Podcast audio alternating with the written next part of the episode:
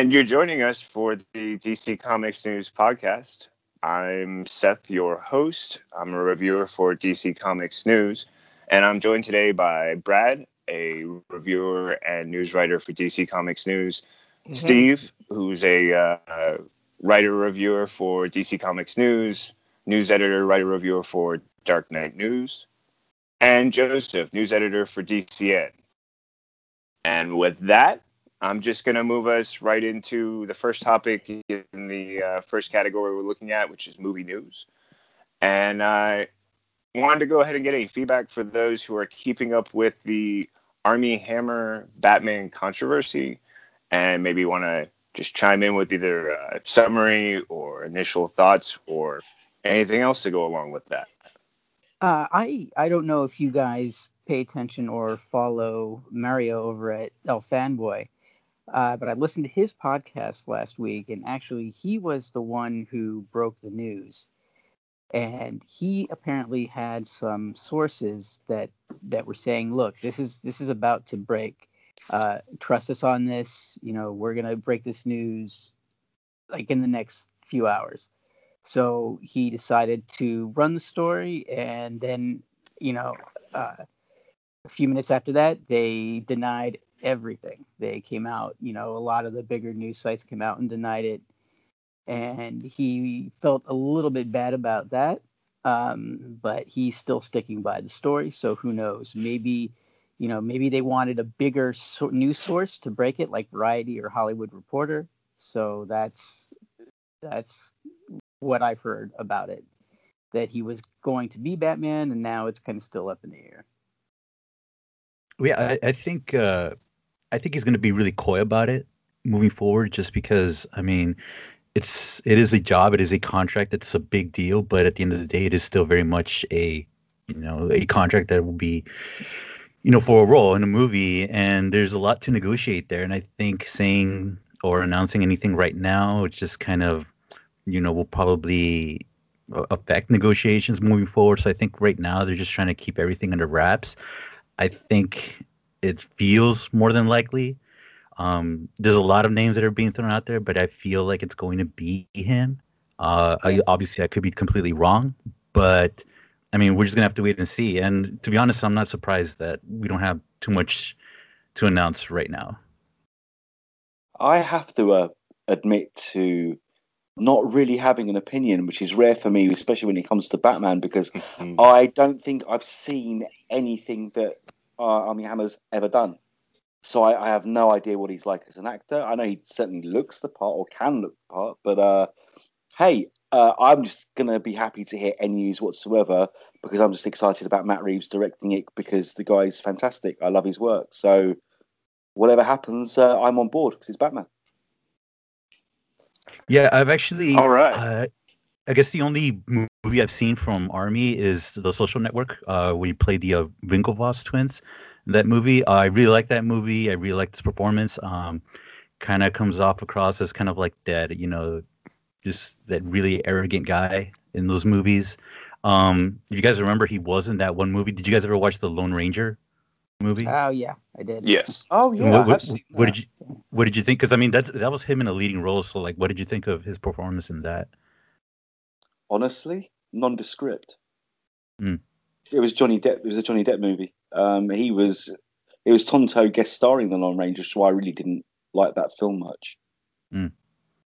So I see. I actually even forgot that was him. That's how much of an impression. yeah, made. I mean, I, I think I liked it better than than most of the critics did, but it really wasn't because of Armie Hammer. There mm. was, uh, you know, there was other stuff going on but I, I do agree that he was kind of nondescript. So, so if you're saying like he's nondescript, you think you can kind of see him stepping into the role of Batman, knowing that, I mean, maybe he might not stand out, but we're really there to see Batman and maybe see the villains and the world more so than perhaps his portrayal of it. Or you think you know, he can think, get by with that, or? I think he could, and I think it would be a good mix because I think he is a big guy, so I think he could handle the physicality of Batman and he's you know typical leading man he could pull off the bruce wayne too mm-hmm. and and I, I, really think with batman uh, it's not always about Batman. It's mostly about the villains. hmm And when Mhm. I go to a Batman movie, it's not to see Batman, it's to see the bad guy. And Right. I think so maybe that nondescript would be a good Bruce Wayne Batman way to go. Yeah, I totally agree. I think the whoever the villain's gonna be and and whoever's cast in those roles, I think that would probably be a bigger, at least for more important to me. I would say. No, I definitely want to see Batman. Big, bad, scary Batman, and uh, slightly annoying, slightly silly cover up Bruce Wayne. That that's the whole part and parcel of it for me. So no, I, I do want a decent, good standout actor with some charisma, some screen presence. Uh, they've all had it, uh, apart from possibly George Clooney. They've all had something to really offer. And even Clooney wasn't that bad as Bruce Wayne. He was just a joke as Batman because Keaton had real charisma and screen presence. Even Kilmer, the parts where he was telling Dick Grayson that he could stop him, the, the scene in the in the square where he makes everyone run away just by appearing on that rooftop. No, no, Batman has to be on screen and take over whenever he shows up. Now he's got to be a decent actor for me. Uh, let, let me ask you something real quick. Uh, so I was listening to some of the, uh, another podcast, and they were discussing whether or not they should have another origin story. Like, would you be okay if the next Batman is kind of like a different take on the origin story, or do you kind of want him to already be established as Batman? Established. Um, they proved that it could work perfectly when they brought Tom Holland with the Spidey. No origin story there, but he Mhm. was Spider Man from the first frame till the closing credits. So no, we don't need to see the origin again. Everyone, everyone knows that story. Yeah, everyone does, and it takes up so much real estate in the film if you're going to tell an origin story. Why not just get into it? You know, I think everybody Yeah, I agree. know that story by now. I'm going to chime in and say that I also agree that the origin story is something that feels like it's very fresh, kind of like on the public consciousness, and that with that already being so prevalent, why why go back and try and retell it in a way that won't feel as fresh as it's been more recently? Um, and just to follow up on the Armie Hammer idea, it, it's a curious thing because I felt that you know there were moments that in uh, Lone Ranger when he really displayed some great comedic timing but going back to what I heard, you know, Steve bring up, which was a good point, and I feel others, that sense of presence or gravitas, you know, Mhm. that that element when someone appears on screen, and yet at the same time, uh, it's a, it's a disappointment because what I've heard about Armie Hammer, he's actually a pretty skilled boxer. He's taken on a couple of professionals in the ring and bragged about only getting a black eye or two, and you know, being willing to you know knock it around. So with that sort of physicality, it would make sense for him to be uh, a decent fit.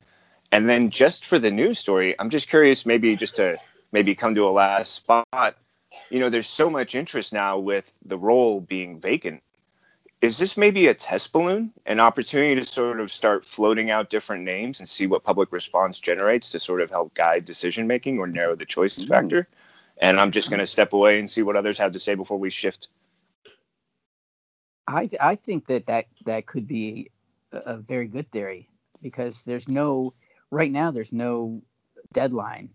You know, right now from what I've understand about DC movies in general is that they kind of want to step away from Superman and Batman and let other characters kind of, you know, because of the success of movies like Aquaman, let them kind of build up a reputation. So, you know, why not? Why not throw up some balloons and see what the public has to say? Yeah, I, I, I, agree with that. I think you can throw out some names out there, kind of leak some stuff, see how people react. But I do think that I don't know. I mean, this is Warner Brothers, and they're a big studio, and you know they have their analytics and and all that. So I think they probably have an idea of who they want to get, um, and they just hope that the fans react well to it. And I do think they do want to take care of this sooner rather than later, because if I'm not mistaken, it's 2021, right, for Bat- Yeah, the Batman so. movie. Yeah. Mm. Yeah, so I mean, quickly you get you want to get the script, you want to get the, you have the director, but I mean, you want to start throwing names out there and get it all kind of you know just going on, you know, just moving along nicely. So yeah, I mean, yeah, they might throw some names out there, but I think at the end of the day, Warner Bros is just gonna make their pick, and then they'll take it from there. It's a smart way of doing it because obviously public opinion now is literally there immediately from the start. And poor old Ben Affleck was shot down before he even got to play the role. So the fact that all mm. these names are out there and Armie's already like top of the list of people seem to like the idea of him becoming the Batman. So that that's clever. And then obviously then you get your Robert Pattinsons, all the other strange, weird names that are coming out that are not so popular. So I think that's a smart way of doing it, just to test the waters. Maybe they've already made this decision, but they're just seeing what the public has to think and, and say about it before it happens. But yeah, with Aquaman's success and the standalone movies, um, well, the whole news of them wanting to make a trench movie instead of Man of Steel 2 is a little bit baffling to me. But hey, you know, more different kinds of films, different viewers, different ways in could be a good way forward. Well, I think the interesting thing is going to be when we all get a chance to find out who's finally chosen, and we can look back at all these different selections and wonder just how much they were really playing with us.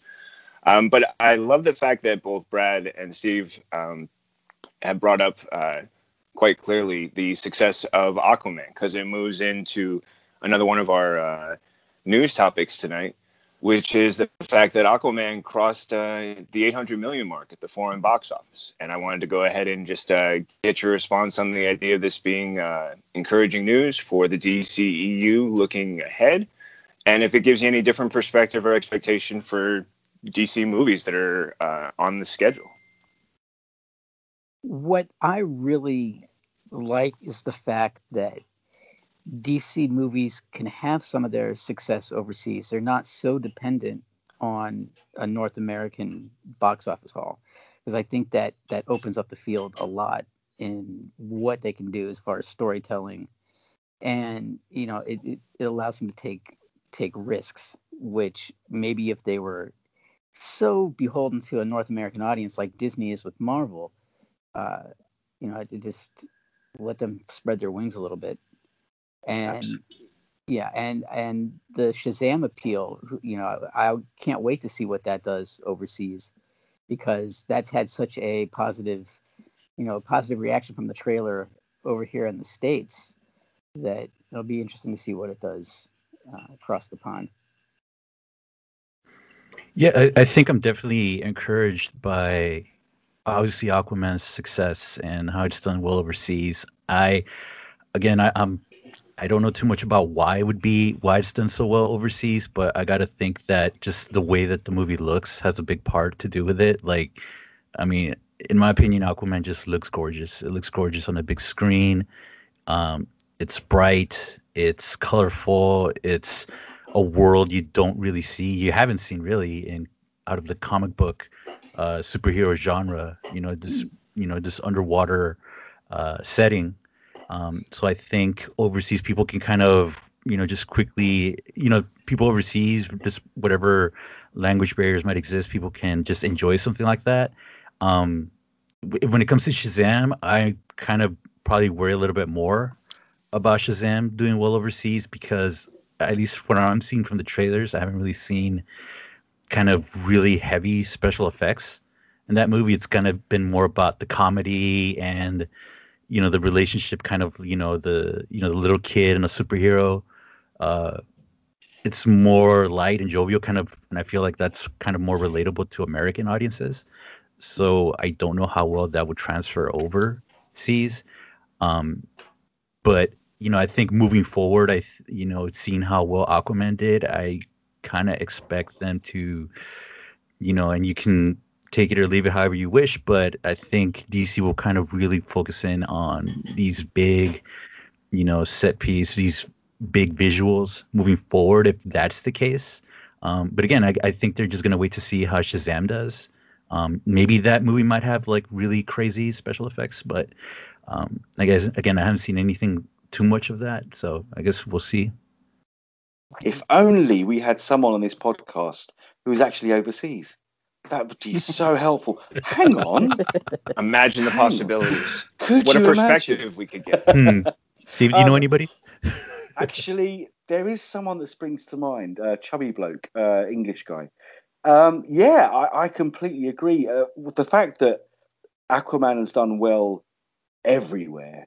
It's testament to the filmmakers and to Jason Momoa, really, because that film's just a great couple of hours of family fun. It's not mm-hmm. trying to be high art. It's not trying to be really intelligent, deep, and meaningful. It's just two hours of great fun. I like some dark moments in there. It's definitely still not quite uh, a popcorn movie.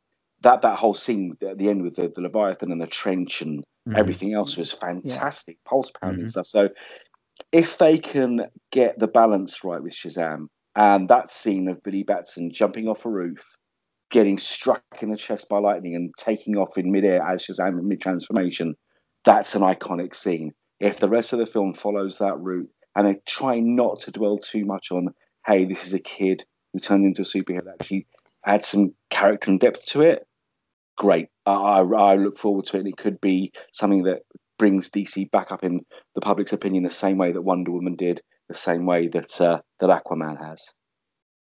Yeah, I, you know, I remember I showed um, the trailers. The, first, I showed to my roommate. I showed him the two trailers. The first one I showed him was the. If you guys remember the trailer that premiered around Comic Con, mm-hmm. um, I showed him that trailer first uh, when it came out, and he wasn't too excited to see it. He was kind of like, mm, like he was kind of hesitant. He's like, I don't know, I don't know if it's gonna look good. And then later on, when that next trailer came out, the one with like they had the DC logo underwater, and then the title screen was white, and then you can see this underwater battle.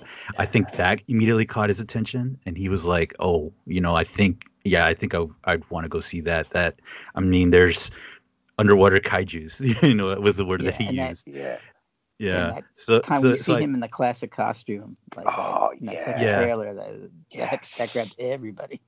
Yes. Yeah, yeah. I think that was kind of like when, I guess when you saw the action and like this huge uh, battle sequence in the trailer, I think that's what caught him. And he's not, you know, he doesn't read the comics. He, he watches the movies, but he doesn't really follow you know the comic books or what's going on in that and he doesn't really know of like the backstory of aquaman i kind of had to explain to him who like all these you know who like black manta was and all that um but just seeing that underwater set piece and just that rooftop sequence uh you know running on the rooftops that just immediately kind of he, he was sold he was sold after that do you not think that's sometimes better though because my wife poor poor thing is so sick of me dragging her to every single comic book movie. She had no clue who Aquaman was, but she watched that film. She came out and said, That was brilliant. I really enjoyed that. So uh, I actually think that's smart. That's really, really smart to bring these characters that no one's really seen or heard before. I mean, who knew who the hell Iron Man was before the first Iron Man movie? Mm-hmm. Marvel was always Spidey, Spidey, Spidey, Spidey, to some extent the Hulk. But in the public consciousness, Iron Man is now probably the top Marvel hero. Um, mm-hmm. So Aquaman, I mean, who knew? Fish Boy, orange jumper guy, is the number one box office DC superhero. He's taken over Batman, he's taken over Superman. Awesome. If it gets more viewers in the theaters, if it gets more fans for the comics, sign me up. I'm in. Yeah. Yeah, and I, I really um, I really have to recognize just the different ways that it was pointed to that the the visual presentation, not only creating a world that was appealing to an international audience, but also what you're saying about how the the visual presentation of these different fight scenes and the way they appealed through the trailers, how that sort of captured the attention and, and, and held it. And that that promise is available, as Steve pointed to with Shazam, and that great scene of young Billy jumping off of the roof, the lightning striking him, and that that sense of purpose or mission that uh, Shazam seems to have in that moment, that that sense of moving ahead, and uh, I think for the other the other sort of visual that might fit with that sort of pattern was the one where he comes to his friend and says, "You have to teach me what it means to be a superhero." I don't know if anyone remembers that yeah, from the, the first trailer, yeah. which I really felt was a, a really important um, cornerstone for the for the movie. At least how it can set things up. If if it really shows the development of him taking on the responsibility of his powers, the the way that audiences can really engage with, then they can only build on the success of Aquaman. Yeah, absolutely. Mm-hmm. Uh, and since we've gone ahead and brought up the fact that uh, you know we're all looking forward to Shazam, I'm just moving right into our other movie news topic, which is that uh, the release of DC Comics figures um, offered the first glimpse of the Seven Deadly Sins, which now might be taking on a bit of a uh, a prominent role in the film that wasn't initially suggested. I don't know if anyone got a chance to see that uh, link and the action figures that that I'm referencing. Um, yes, and if you and did, you might have noticed what was in there. And if you want to go ahead and just uh, give your feedback on that. Uh, I I was at Toy Fair this past weekend, and I, you know, I, I saw some info there as well. Uh, you know, I, I really dig the designs. Um, I, I think they kind of nailed it. And I think that's one thing that in uh, superhero films is the actual designs of the costumes and how the characters look is so important. Uh, you know, Halle Berry's Catwoman. The first time I saw that costume, uh, I just knew the movie was going to suck. I mean, and I think, and, and I think that they've paid really good attention to detail, and yeah, I dig it. Uh, yeah, I'm looking at the pictures right now. Um, I think the characters themselves look great. I'm not too sure about the little uh, creatures that come along with it. The, at least the pictures I'm seeing, they don't really have any color to them. They're kind of monochrome. They're just one color. Um, as someone who used to collect a lot of uh, McFarlane toys growing up as a kid, I'm I'm kind of a little bit spoiled in that regard. Uh, but I mean, in terms of just, I mean, these toys, I think, the, the, at least this version of the character, I mean, I think it's really designed for uh, the kids and just having something that they can play with. Um, and I mean, I think it, I think it would work. I think, you know, kids would definitely buy these. So watch the movie and, you know, they'll, they'll want the toys. So, I mean, I don't see a problem with that. In terms of, you know, as a collector, I think they're um, a little bit lacking, especially the little uh, creatures that come along with it. But yeah. Yeah, it's almost if I can barge in. I'm sorry. It's Go almost ahead. like uh, these were designed for kids to actually play with. They mm-hmm. weren't necessarily designed to keep on your shelf in the packaging. And yeah, which which I think I can appreciate. Exactly what I was thinking. I mean, they're nice. What I, what I like is they're familiar enough so you know that they're the seven deadly sins from the Shazam legend from the subway station under the ground that, that actually personify and come to life and, and fight our hero, but they're still um, updated and slightly new. But you're right, the figures, the toys don't seem to have that much detail, but the kids are the ones who need to fall in love with this film because right. we need a future generation of viewers, we need a future generation of readers, which is why I'm so happy with the whole Walmart series of comics out in supermarkets, out on shelves that kids can pick up and learn to fall in love with these characters again. So I'm sure that Sideshow down the road are going to have the full statues with all the details, the hand painted uh, costumes, and, and everything else. So for now, I'm just glad they're there. I, am going to take it as a win. No, yeah, I totally agree. I think uh, having these toys, uh, you know, they're for the kids. Definitely, uh, you know, I, I, hope so too. I hope the kids buy these figures and they take them out of the package and they play around with them. And and you know, like I said, these aren't necessarily for the shelf. These are these are mm-hmm. for that kid that's playing in his living room. So I totally agree.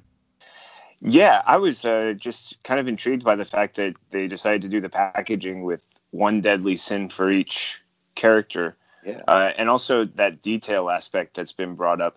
Uh, I feel like it reminds me of an early Ghostbusters version of a Slimer toy, yes. where it was sort of like vague and pale but not detailed. Mm. And if anyone else out there can like you know tag this in a social media post and give us a snapshot of what that toy looks like, we'd probably all be grateful because now I'm going to spend hours on the internet looking for it.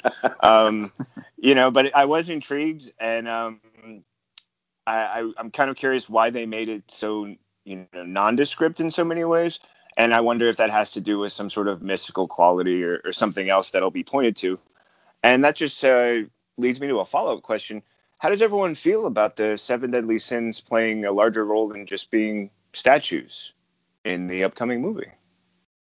Oh, I'm cool with it.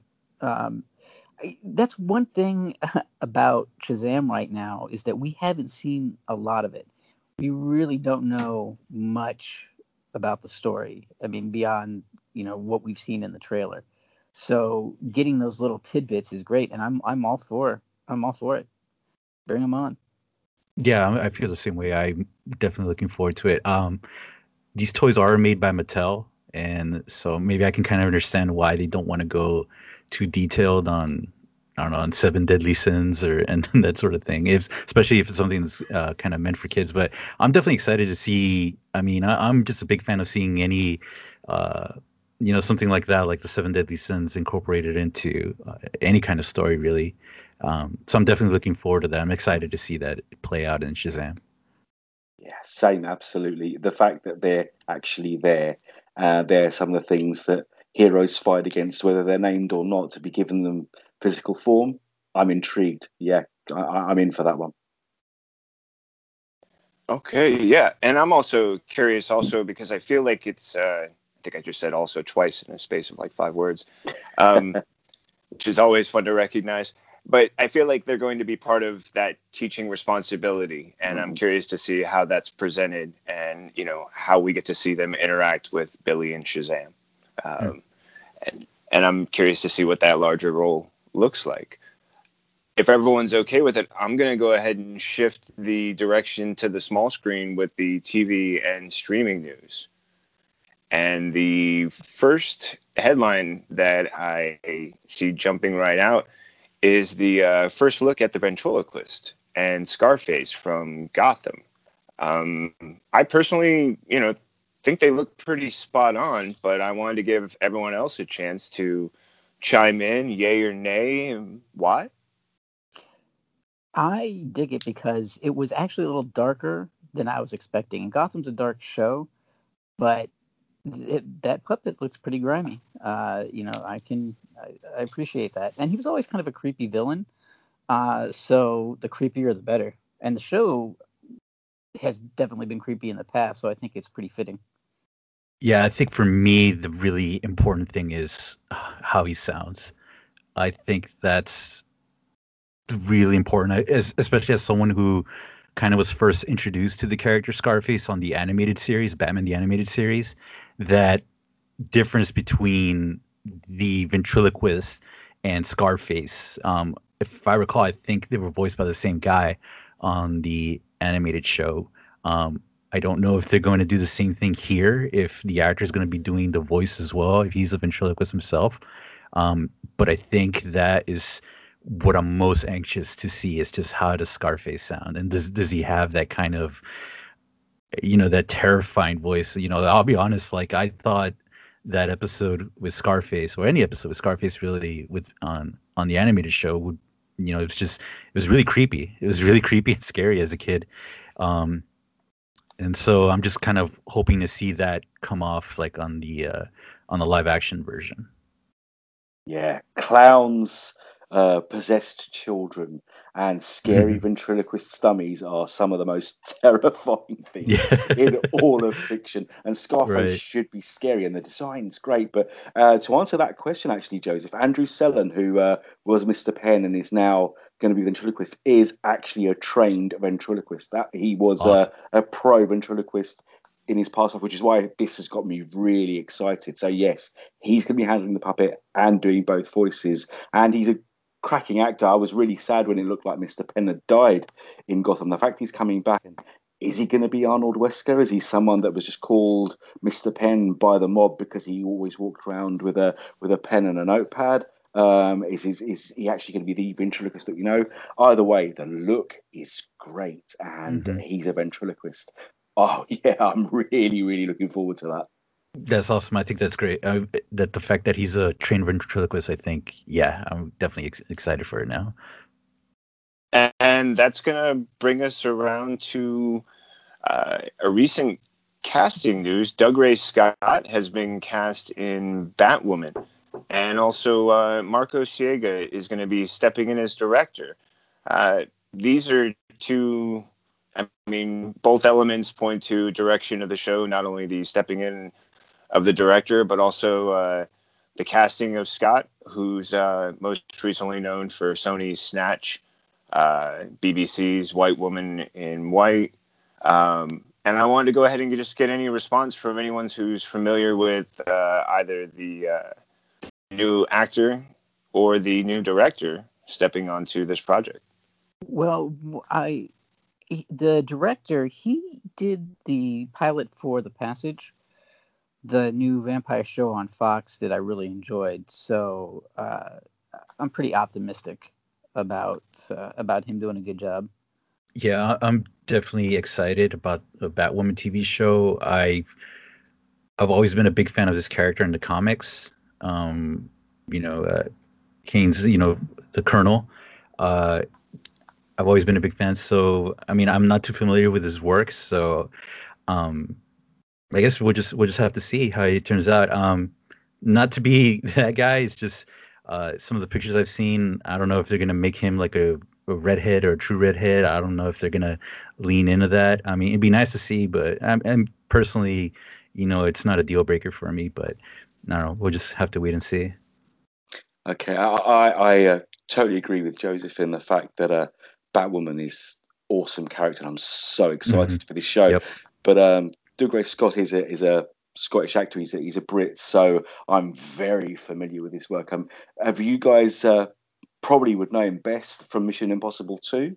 He plays uh, the, the, the the boyfriend, the evil guy, the, the main villain in the second Mission Impossible, and he was, funnily enough, the original choice for Wolverine before Hugh Jackman got the part. So he's oh, a wow. charismatic actor. He's a good actor, a stage actor as well. Uh, hey, just shave his head and let him in there. I think he'll be a fantastic Jacob Kane. As for the director, yeah, exactly as Brad said, what he's done in the past excites me. When you get a someone who can do dark, someone who's of that horror background, like James Wan is on was on Aquaman, you're going to get something that's going to look a little bit different. It's not just going to be the glossy, glitzy, CGI heavy CW that we already know. If the, the Gotham we saw in Elseworlds is what we're going to see in the Batwoman show, yeah, really excited. And that also brings around the fact that that wasn't the only casting news that was announced for Batwoman. Uh, it was also announced that uh, Elizabeth Anwe Anweis is going to be cast as uh, Kate Kane's wicked stepmom. Now, she's most known for her uh, 911 fame, but I wanted to get some response as well about what you thought regarding this other addition to the Batwoman cast. Oh yeah, I, yeah, I think she's a great actress. You know, uh, I, I, think they've done a pretty good job with the casting so far. It makes me want to watch it. Yeah, can't say that I know any of her work, but uh, I mean, again, it's just I, I, say let's get on with it. I'm really ex- I'm definitely excited to see Batwoman when it comes out. Great look.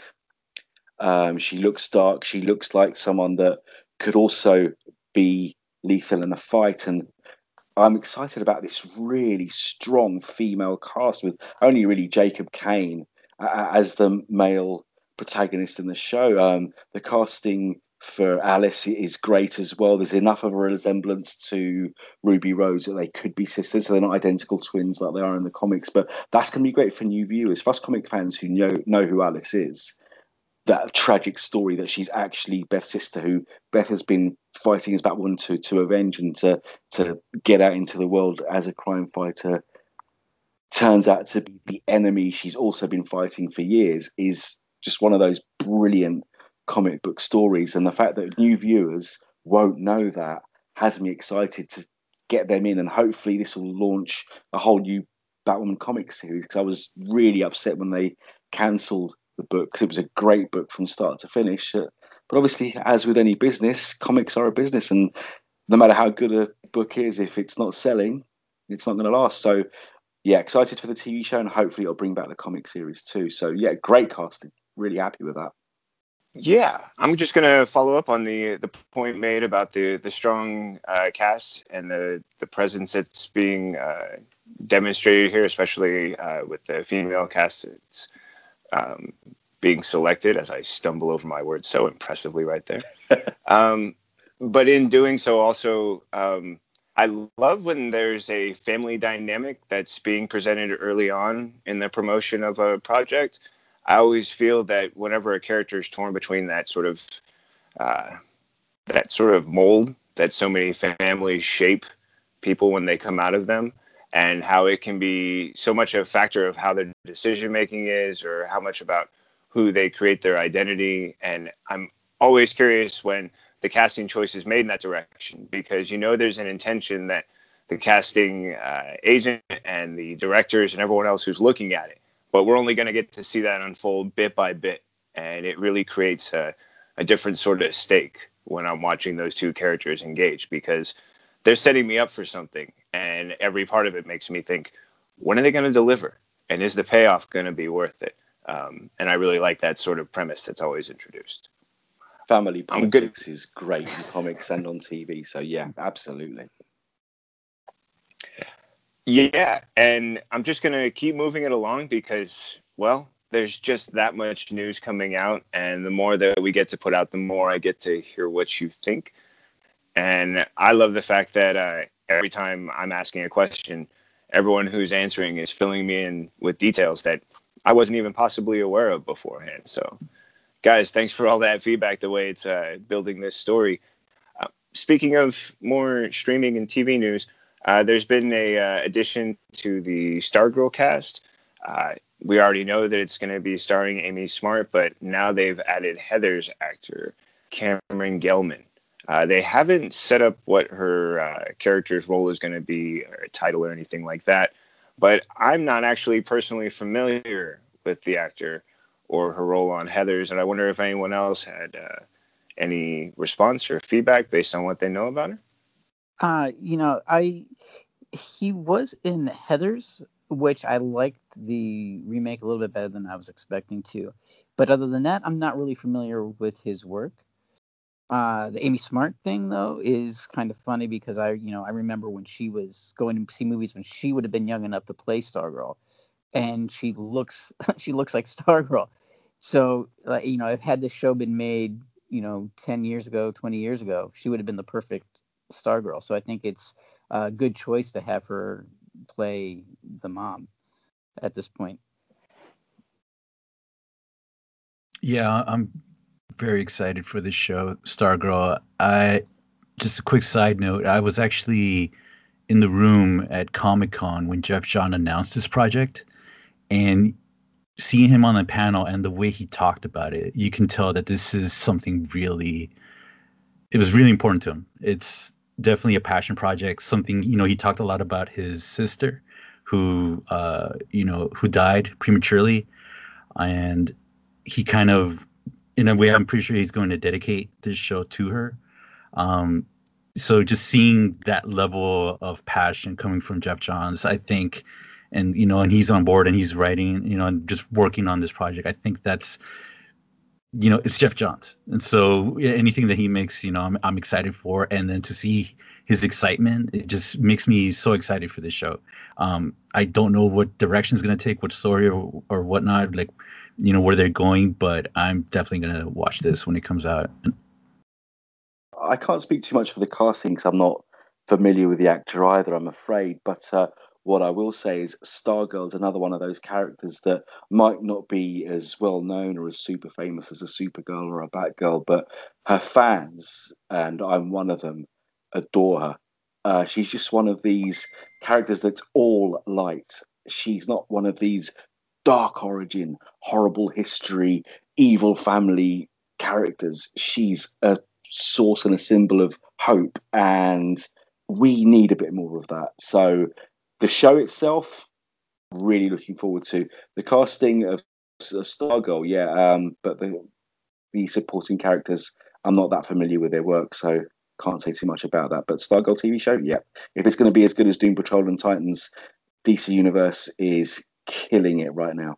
Really killing yeah. it. Yeah, and if, if I can just add, it's so it's so great to be at a time in history where you can have whole entire shows based on these kind of lesser known characters yeah. like Patrol and Stargirl. It's such a because it's just it's very cool to see those characters come to life and and now there is more space to have a lighter character where it's not so dark and it's just it's a great time to be a fan I'm just going to jump in for a second as well, simply because it brought up for me the sense that I didn't know who most of the cast were for Supergirl when it was first announced. And that's actually become one of my favorite shows. And I think that sort of promise and belief behind what Joseph brought up, which is the uh, idea of it being a Jeff Johns project and the personal touch that he's brought to, well, so much of what I'm really enjoying right now in the storytelling. Yeah. It's my belief that there's this sort of like, you know, opportunity to not only bring up these lesser known characters, but do it with, at least for me, lesser known actors, actors who might be known to others, but haven't really gotten onto the large enough scale for me to pay as much attention to. But what I've seen them do in these other projects, and I guess Supergirl is the reference I'm going back to, uh, I'm constantly amazed and astounded when there's these magical moments that I look at the first episode or two and think to myself, none of those characters gave me that sense of that coming. And yet now that I see them displaying it, I'm so thankful that I watch each episode and that I get to witness these developments. Absolutely. And that's going to go ahead and wrap us up for the TV and streaming news, which means we can actually get to the source material where a lot of these movies, television shows, and streaming productions are coming from, which is comic book news. And uh, I'm going to start things off on the comic book news side of things with uh, Vertigo's uh, announcement that the Second Coming has been uh, not only canceled, but that there's an explanation. And I'm just going to read this quick uh, snippet and then allow everyone to respond in their own. But uh, according to DC cancel writer Mark Russell and artist Richard Pace, Disagreements occurred over editorial changes that led the duo to request the full rights to the book back. And then, although not quoted directly, according to a HuffPost report, Russell said that DC requested the removal of some profanity, covering up of male nudity in the, a Garden of Eden scene, with additional changes and a delay of the book expected because of this. And then it was added that negative attention from a Fox News report and subsequent petition for the book's cancellation may have indirectly contributed to DC's plans for the story. Your thoughts? I just hope that the Fox News thing didn't play too much of a part. Yeah, the pro clutching over there. If that really did play a part, it's that that would make me crazy. But comics are a business, and if DC, you know, they're at the end of the day they're trying to sell books and if they thought that it would be better without the profanity and blah blah blah. But you know if they gave the complete control back to the creators so the creators can go another avenue to distribute it and we still get to see the story then maybe it'll work out best for everyone in the end.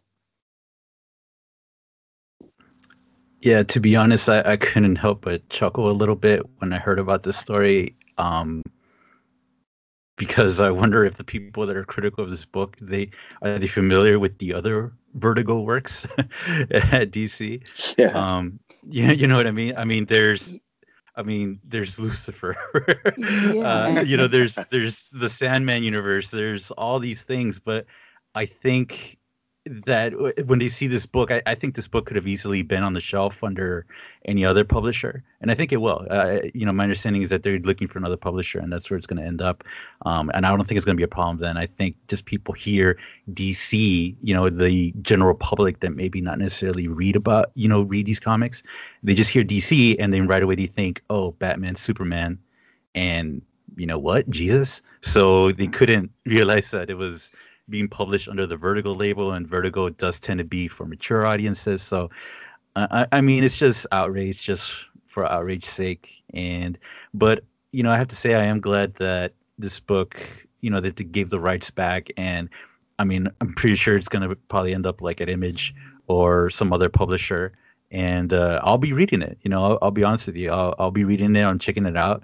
Uh, my understanding from the premise, you know the Christ-like character that's roommate with a Superman type character. Um, I thought that was funny. I thought it can be it's very interesting, and I'm curious to see, you know, kind of what they have to say about the relationship. Like, what would you know that kind of uh, how that dynamic would play out? Yeah, I can imagine Vertigo publishing Preacher say now, yeah. you know. So yeah, that's a good point. Yeah.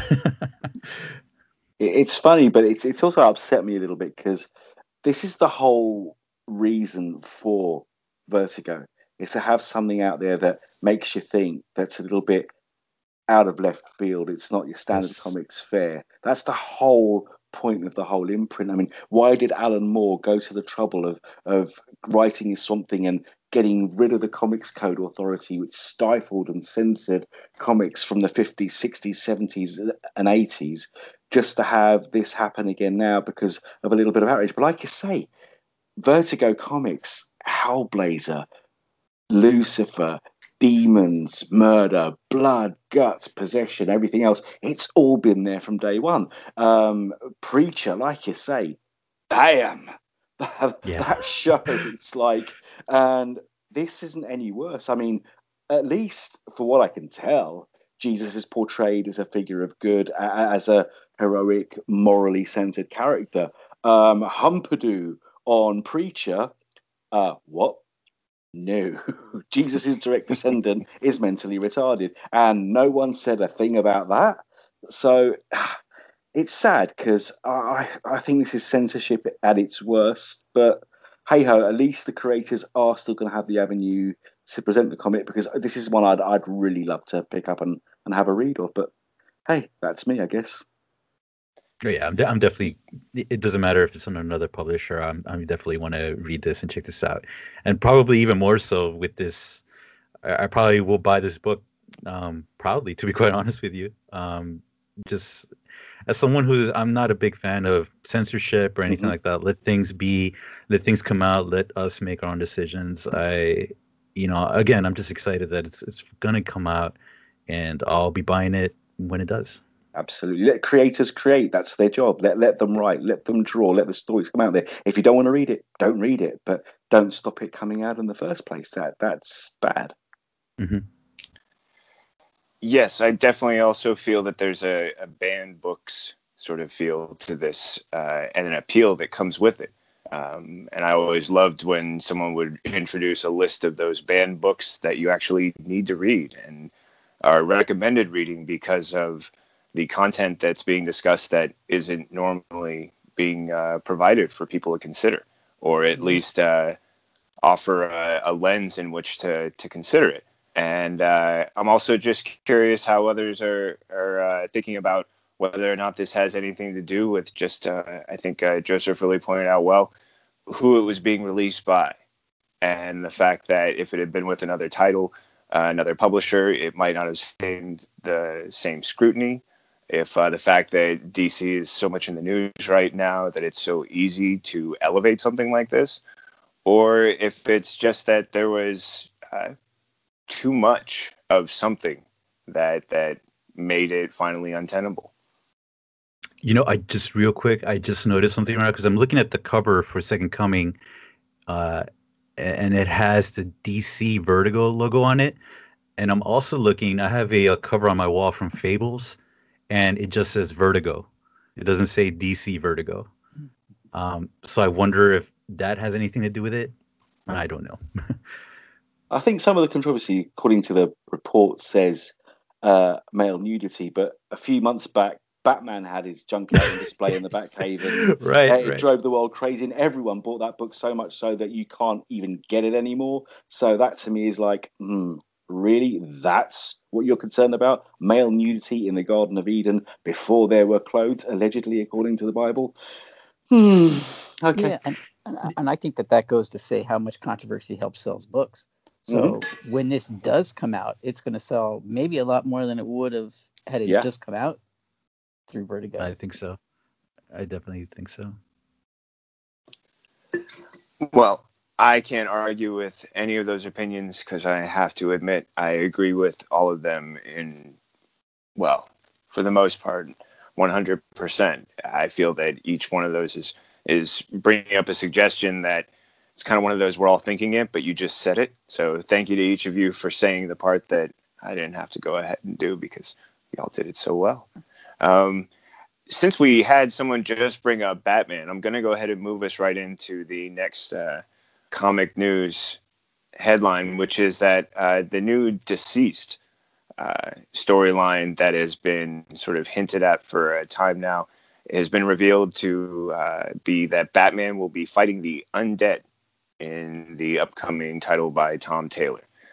And uh, according to a quick tag I saw, uh, this is another apocalyptic, out of continuity epic from the mind of Taylor, this time focusing on Batman as he fights hordes of the undead. Any initial thoughts, responses based on either the premise or Taylor or anything else based on that? Uh, I think that being out of continuity is probably a good thing because uh, it, it can kind of raise the stakes. You know, it would be maybe interesting that somehow Batman was the only superhero that survived, and not only is he facing regular undead, but maybe an undead Superman or something. Maybe he can go a little d- deeper in the whole zombie thing than Blackest Night went. So uh, I'm, you know, cautiously optimistic. Yeah, I was definitely thinking about that Blackest Night. Um, uh, I think for me, when I heard about this, I immediately just thought of Marvel Zombies. Um, I don't know if you guys ever read yeah, those books. Yeah, I I've read a few of those issues. I can't say I've read the, the whole thing, but um, I know that it was received well, and really, again, it just brought up a kind of a, an interesting premise and you know if you think about it it's like okay so the, you know the world's going to hell. So what would batman kind of you know the smartest man on the planet what would he do to deal with the situation? Like how would he fight back against the hordes and all that? So i'm kind of very curious to see. Um i'm definitely going to pick it up. Uh you know again just uh, the fact that it is out of continuity you know definitely is uh, a plus. Um you know you won't have to read any other books to kind of uh, enjoy this. So yeah, I think uh, I think it's going to be good. But I mean, again, we'll we'll have to see. Tom Taylor can do no wrong in my book after reading Injustice, Injustice Two. This mm. guy gets the DC universe. He knows and loves these characters, and giving him free reign out of continuity, where he can do what the heck he pleases. Well, he's proven what he can do when he's given that freedom. And hey, DC universe, plus zombie apocalypse equals damn it DC, take my money. Yeah, I mean, I think Injustice. Yeah, I think Injustice was easily the best oh, video so game comic adaptations ever. absolutely. Yeah, absolutely. I yeah, the, and uh, I. Oh, go ahead, please. Oh, the uh, the the phrase "Darkseid was." Oh yes. Like that was like what? well, I actually thought at first with the teasers that Darkseid had actually finally solved the anti-life equation, and that's what caused the zombie apocalypse. And apparently, it's a technovirus. I just thought that whole thing of when you see Darkseid ripping his own skin off was just awesome. And the fact if he's infected, if we're going to have an undead yeah. uh, new god, what the heck? This is going to be mental. Yes. I cannot wait to yes. read this that is what I was getting at. Like picturing an undead zombie Darkseid, you know, what? new gods, you know, it's like what? yeah. I love that idea of uh, you know something that powerful, but being somewhat numb and animalistic in that sort of undead capacity. Um, and Joseph, thanks for bringing up uh, the uh, Marvel uh, zombie uh, uh, series that they had there. As you could tell, everyone recognized it and has right. has enjoyed it. Um, and I, I do like the fact that that you you brought that up because that's for me was something that after a while I can only see people killed in interesting ways um, so many times before I started to almost want to tune out. But uh, the way Steve brought in the fact that we're talking about Tom Taylor and what he's proven with Injustice, and I feel that almost everybody, if they've had a chance to read that, can think of at least one moment, one scene, one uh, occurrence with a character where something so shocking occurred that it's it's stuck with you. And, yeah. and even as I'm describing it, you can picture that image right now. For me, it's uh, Kyle Rayner in space being ripped apart four different ways with Sinestro smiling and thinking to myself, that's what you do when you don't have any sort of moral premise mm-hmm. or any sort of, you know, sort of sense of there's a limit to what I'm going to do. When there are no limits, what's possible? And that Taylor's already proven himself with something on his resume that really says, go ahead, try me. You know, that he's the one taking charge of this project. And also, you know, so well what Joseph brought up was the uh, the idea that this is Batman involved. He's got a contingency for everything. So what is the undead contingency? And what does it look like when he starts flicking the switches and one after two after three different solutions to deal with the problem right away or long term start to come into the you know come into the storyline.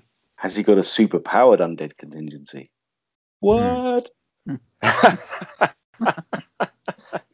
and how cool will it look when we see it? Oh. Um, yeah, I don't want to take away if anyone else wants to add anything before I move on to our next one. Three, two, one. All right. Which is another Batman title, and it's the announcement that uh, Batman and TMNT will be having number three out this spring.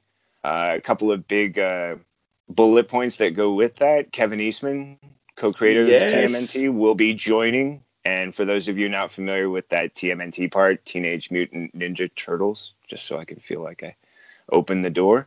And you heard a cheer of yes for for those who are already making yes. the connection. and one other little tag here um, for those who've been reading and those who weren't. In the first two volumes, our heroes battled the evil of the Foot Clan in Gotham and then went head to head with Bane in New York. But now, in the third and biggest chapter, Krang, mm-hmm. dramatic pause, has mm-hmm. gotten his hands on the most dangerous technologies in the DC universe. And no universe is safe from his wrath. And go. you know, I wish I was a bigger fan of crossovers like this, but uh, I do like that Kevin Eastman is involved. I think that raises the game, and and Krang, absolutely. So, as much as I'm not a fan of these, I may give this one a chance. Yeah, I think I'm in the same boat. I I think this is this series has definitely been under the radar for me. Uh, I, I am a fan of Batman. I am a fan of the of TMT. Um, and the fact that it's James Tynion, I think that is a big selling point for me. I'm I just I love that man's work, and I mean Eastman. I mean I didn't even know that until you just said it. So Eastman's involved now. That's like wow. That's that's just like the best of you know both worlds there. So um, I'll probably have to go back and catch up and read the uh, the first two uh, yes. crossovers. Um, but yeah, it, this is definitely something I would check out don't don't just read the first two. Uh, also pick up uh, the Batman Teenage Mutant Ninja Turtles Adventures miniseries done in the style of Batman the Animated Series because that is also absolutely fantastic. That's yeah, like okay. the, f- the, fourth book in the trilogy, um, just like the Hitchhiker's Guide. Yeah, James Tynion and Kevin Eastman. Oh man, I am so happy about this. Plus the fact they've got the original uh, art- artists from the first two Batman TMNT crossovers as well. This is going to be one of those trilogies like Lord of the Rings, uh, Star Wars, Empire Strikes Back, and Return of the Jedi for me. I am there. I am so there. Wow. Yeah. Uh, that's a that's a that's a ringing endorsement. you want to yes, well put. Definitely a ringing endorsement. Um, I'm going to admit that this also stayed under the radar for me, but it's the announcement of Eastman that oh, really oh, sort of, you know, makes me go, well, now you've got my attention. What are you going to do with it? Come on, show me something cool. Um, and I'm excited to hear that others had that that similar response. What I didn't know was uh, what Steve just added there that we're we're maintaining continuity through all three with the uh, the team up of the artist combination. Mm-hmm. It's one story in in three volumes that's something I, I always uh, enjoy when, when you can just sort of sit down with all three at some point and just sort of dig in. Um, great experience, great opportunity. Any other uh, thoughts or comments I might have cut off with my enthusiastic following up with Steve there? I well, get excited. Absolutely. Eastman and Laird did uh, contribute a couple like alternate covers and some story ideas with the first two uh, volumes, but having Eastman art as part of the story as well. Oh man, so happy. Actually, for Eastman script. Uh, I was get so excited I don't even know what I'm talking about. Having Kevin Eastman involved, boom, I'm in. Solid. Yeah. Um, and really, again, come on, Steve. Like, how am I supposed to follow that? Um, and that actually is going to pull us out of the uh, big headlines the for mic. comic book news. Yeah, you did. You really did. Look what you did. You kicked us out of comic book news. Now we have to go to other news. I'm you're proud of yourself. I'm it's so okay. Sorry. I'm actually extremely proud of you for doing that. You did it so effectively. I mean, come on. How can I not be impressed? Um, and actually, I'm going to take a, a moment now to turn it over. Brad, you were kind enough to mention when we were talking about figures that you had a chance to check out the uh, the toy fair. We wanted to give you a few moments to to go ahead and just dig into any parts that that stuck out for you, or uh, just uh, give us a little bit of a rundown about what you were doing, what you were seeing, and what you came back telling.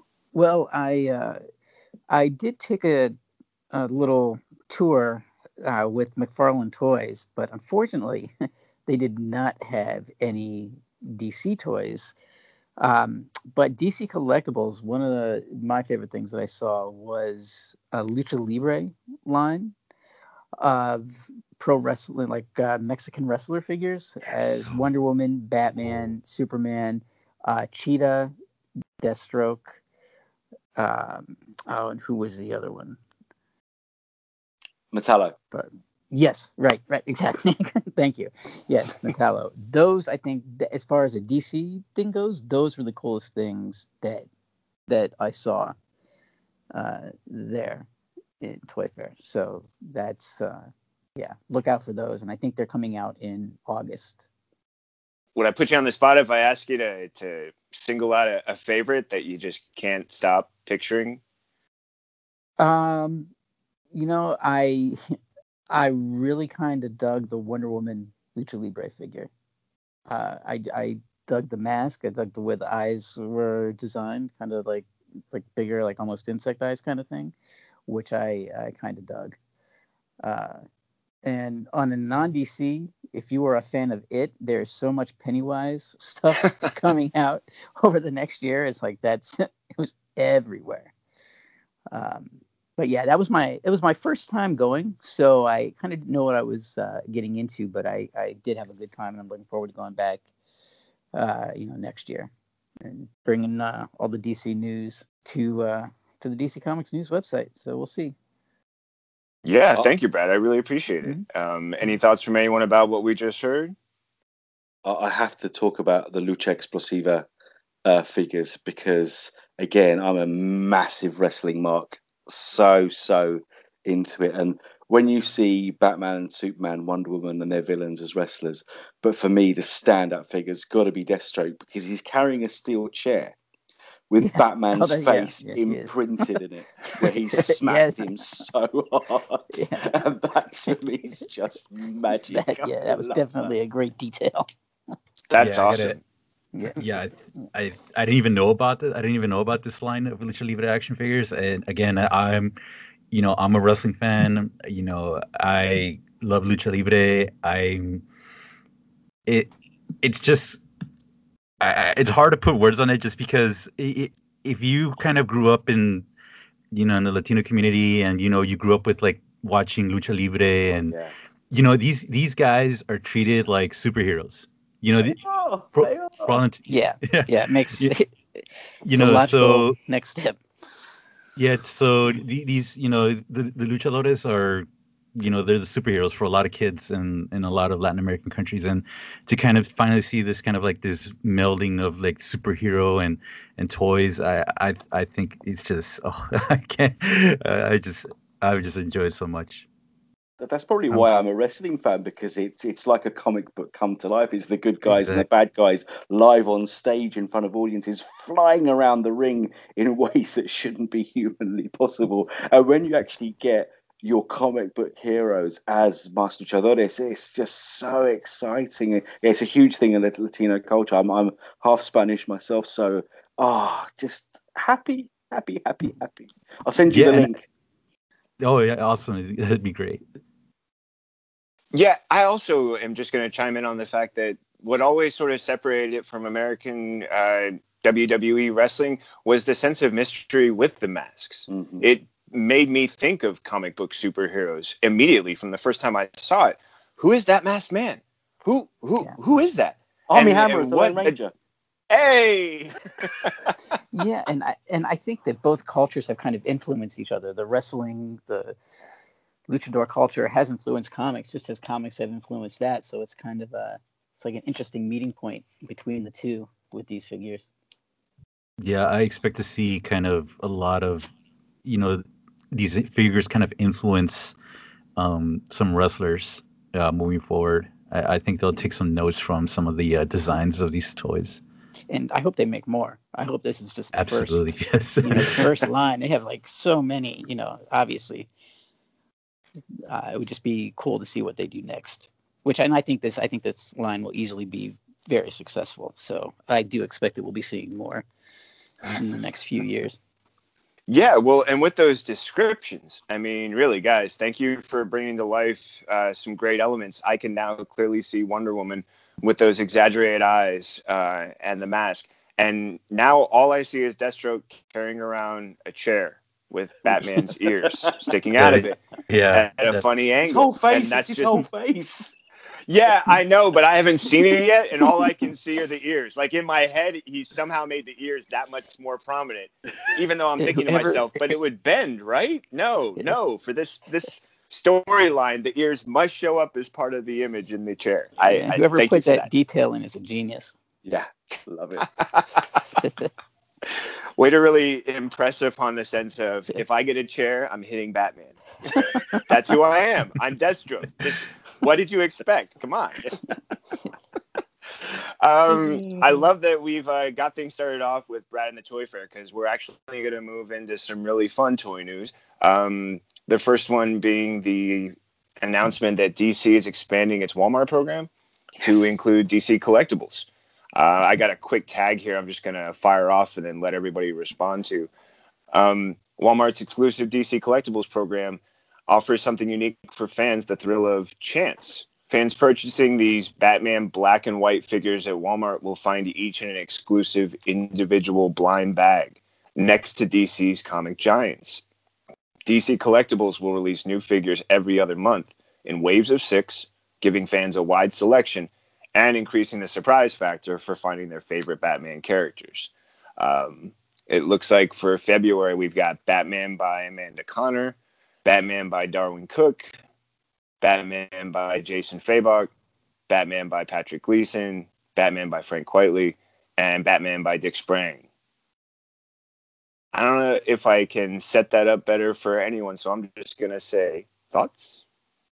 You know, I I really, you know, the, the Walmart the line of DC the comics have been very well received, so this this seems like a no brainer you know it's you know that that that'll get people into the stores get collectors into the stores because i think already comic fans are going into walmart when they normally wouldn't and i think this is just going to end up bringing more people in yeah i'm i'm looking at these names and i'm just like wow these names you know bruce Timm, john romita jr Darwyn Cooke. these are I, I mean these are really like a who's who of people that have designed for dc collectibles and um, to me, DC Collectibles has always been kind of, you know, those statues that I always admire in the comic book store, but I, I can never really afford it. so, you know, they're great to look at in the comic book store, but it's like I can't take any of, them home with me. But uh, I, I, think the fact that now they're going to be, uh, y- you know, at Walmart, I, I don't know, they're, I guess, you know, they're probably, obviously, it's going to be a much more, you know, affordable proposition. So, uh, I think I'm. I don't know if I'm going to be able to afford all of these, but I think uh, there might be a few here and there that I'll definitely want to uh, pick out. Count yourselves lucky that you have Walmarts. I live in England. We don't have Walmarts. I can't get Walmart comics. I can't get Walmart action figures. And you had me at Dick Sprang. Oh. Yeah, yeah. In fact, as we move through the list and you look at April and oh, June, you see crazy. Bruce Timm's Harley Quinn you can see a Batman by John Romita. You can see June Scott, The Joker by Jim Lee. Uh, then later into August, Robin Brian and Penguin Bolland. also have. Yes, yes. Yeah, I think you had me So- at Darwyn Cooke. Yeah, that really Darwyn sort of Cooke, that was- right off. Yeah, that's definitely up there. Does anyone want to adopt a 50 year old English comics fan? You know, y- y- we do we, we do have uh we do have these things called you know shipping containers. Don't tell Trump. So my my conditions would be that I have two dogs in the living room and they live in crates. I can't put you in a crate, but if you go on the couch, they'll have to sleep with you or they'll just cry all night. I love So as long as you don't mind two bedmates, I've got a pit bull and a French bulldog, and they'll keep you warm at night. I love them. well, I was just thinking of uh, sending these toys over to uh, Steve, but you know, having him come over, shipped over, I think that sounds like more fun. See, then we all get to have a Steve to play with. Yeah. Exactly.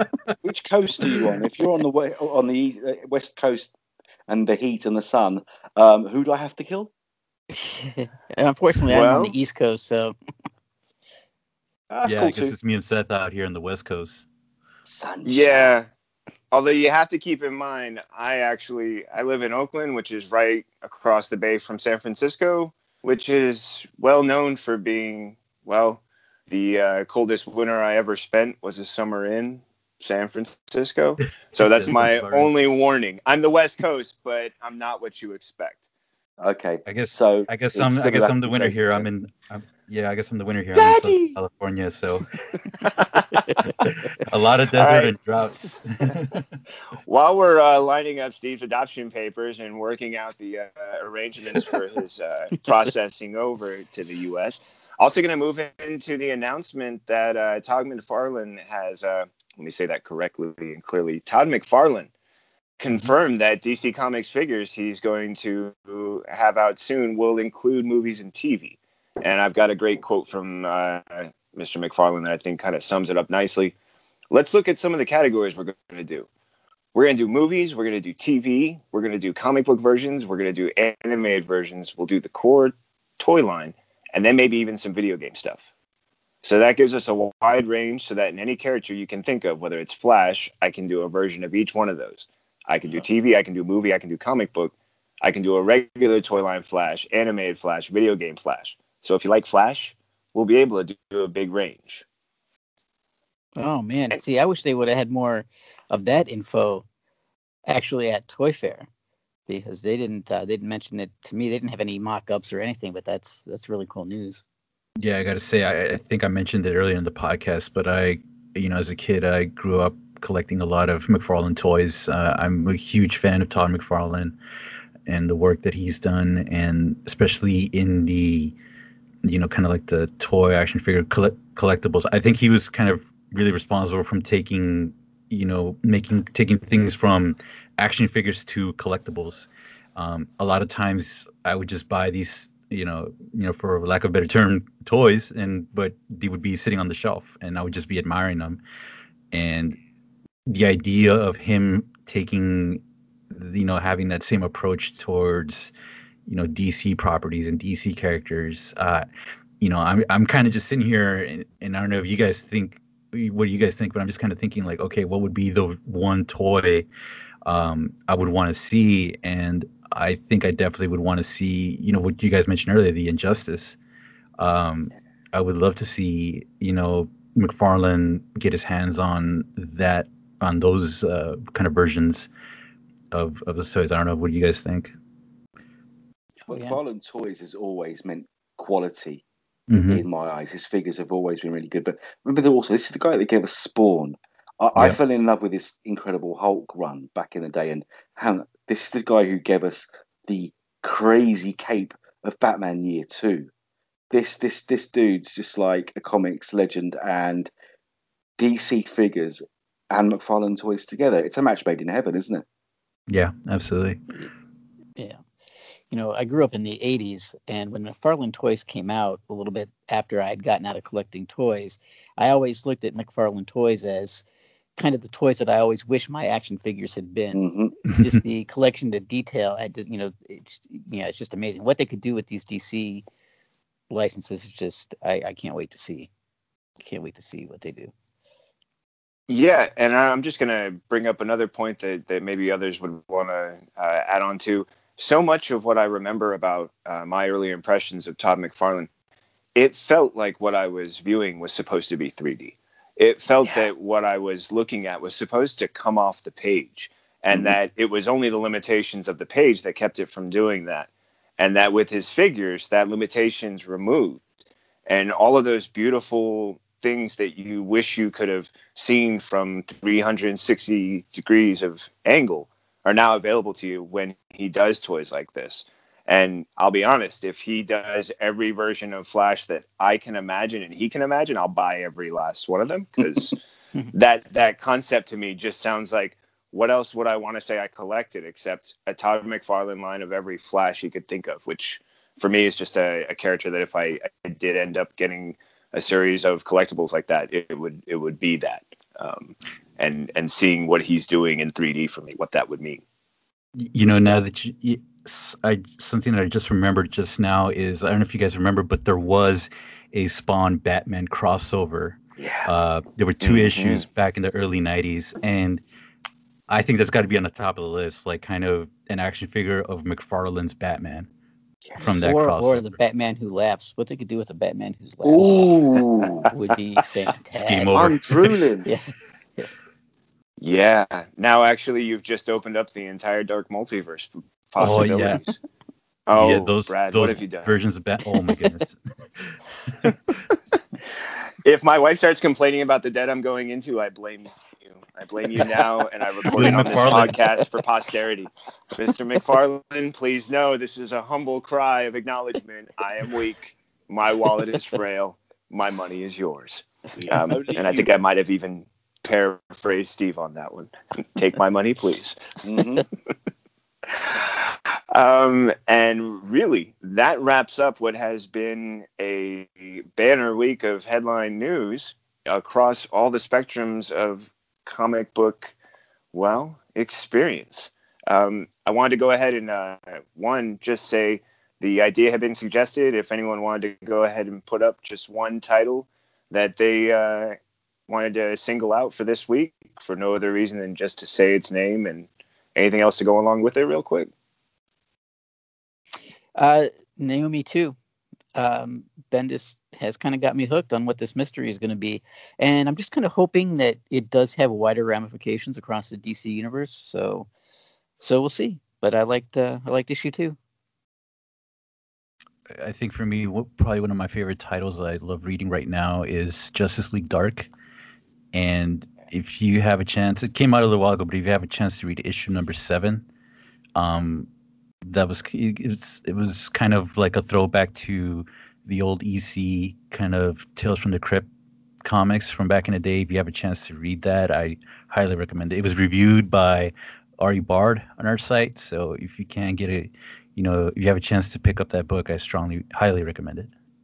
Oh, exactly what Joseph said. I, I review Justice League Dark on our sister side on on Dark Knight News, and that book consistently month after month, issue after issue, script, art is just awesome. So, as that one's been mentioned already, I have to p- say, please, everybody out there, pick up Hawkman. I don't know why this book isn't selling because it's genius. This is one character who has always been the most convoluted, rewritten, retconned character in all of comics. And Robert Venditti and Bryan Hitch have managed to launch a Hawkman book, which anyone can pick up not knowing a thing about the character and understand all of it. Beautiful to look at, brilliant read. Guys, pick up Hawkman uh, as well. Great stuff. Thanks for the recommendation. So good. Yeah, really great recommendations there. Nice. Um, and I love the fact that, you know, with each one of those, the, the areas you brought in, whether it's, uh, you know, we're talking about Bendis storytelling, uh, whether or not we're talking about the, uh, you know, factors that Joseph just brought up for Justice League Dark. But uh, what's kind of sticking in my mind is the one that was catching with me. I think uh, I was really enjoying. I've been curious about American Carnage, and I felt that number That's four good. just really set up uh, a lot of opportunity for the stakes to go even higher.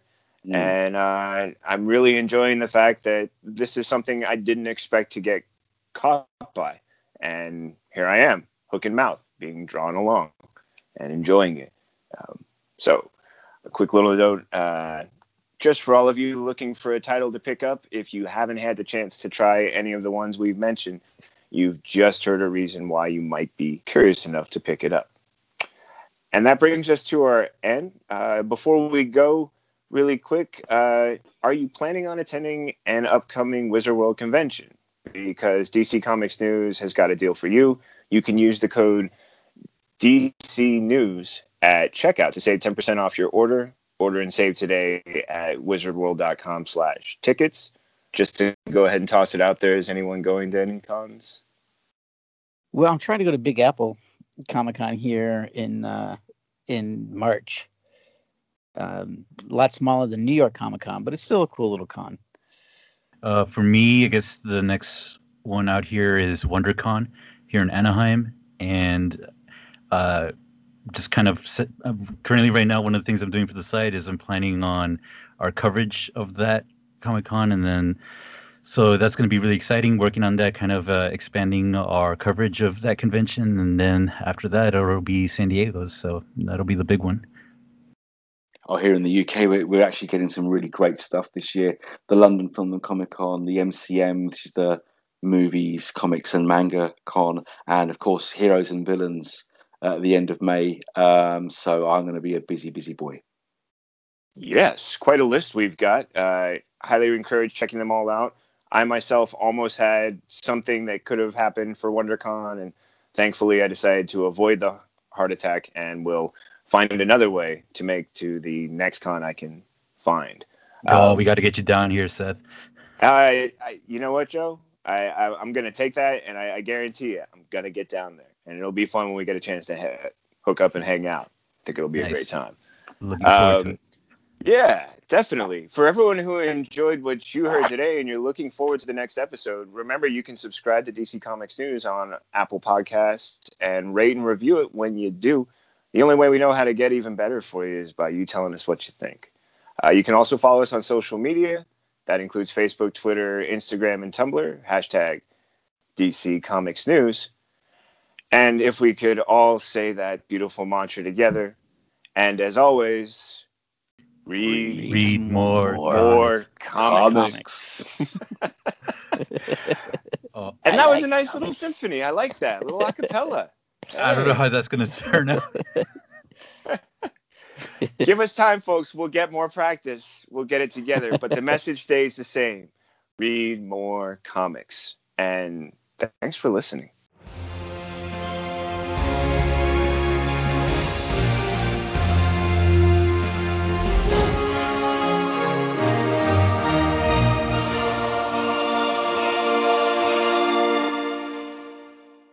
Absolutely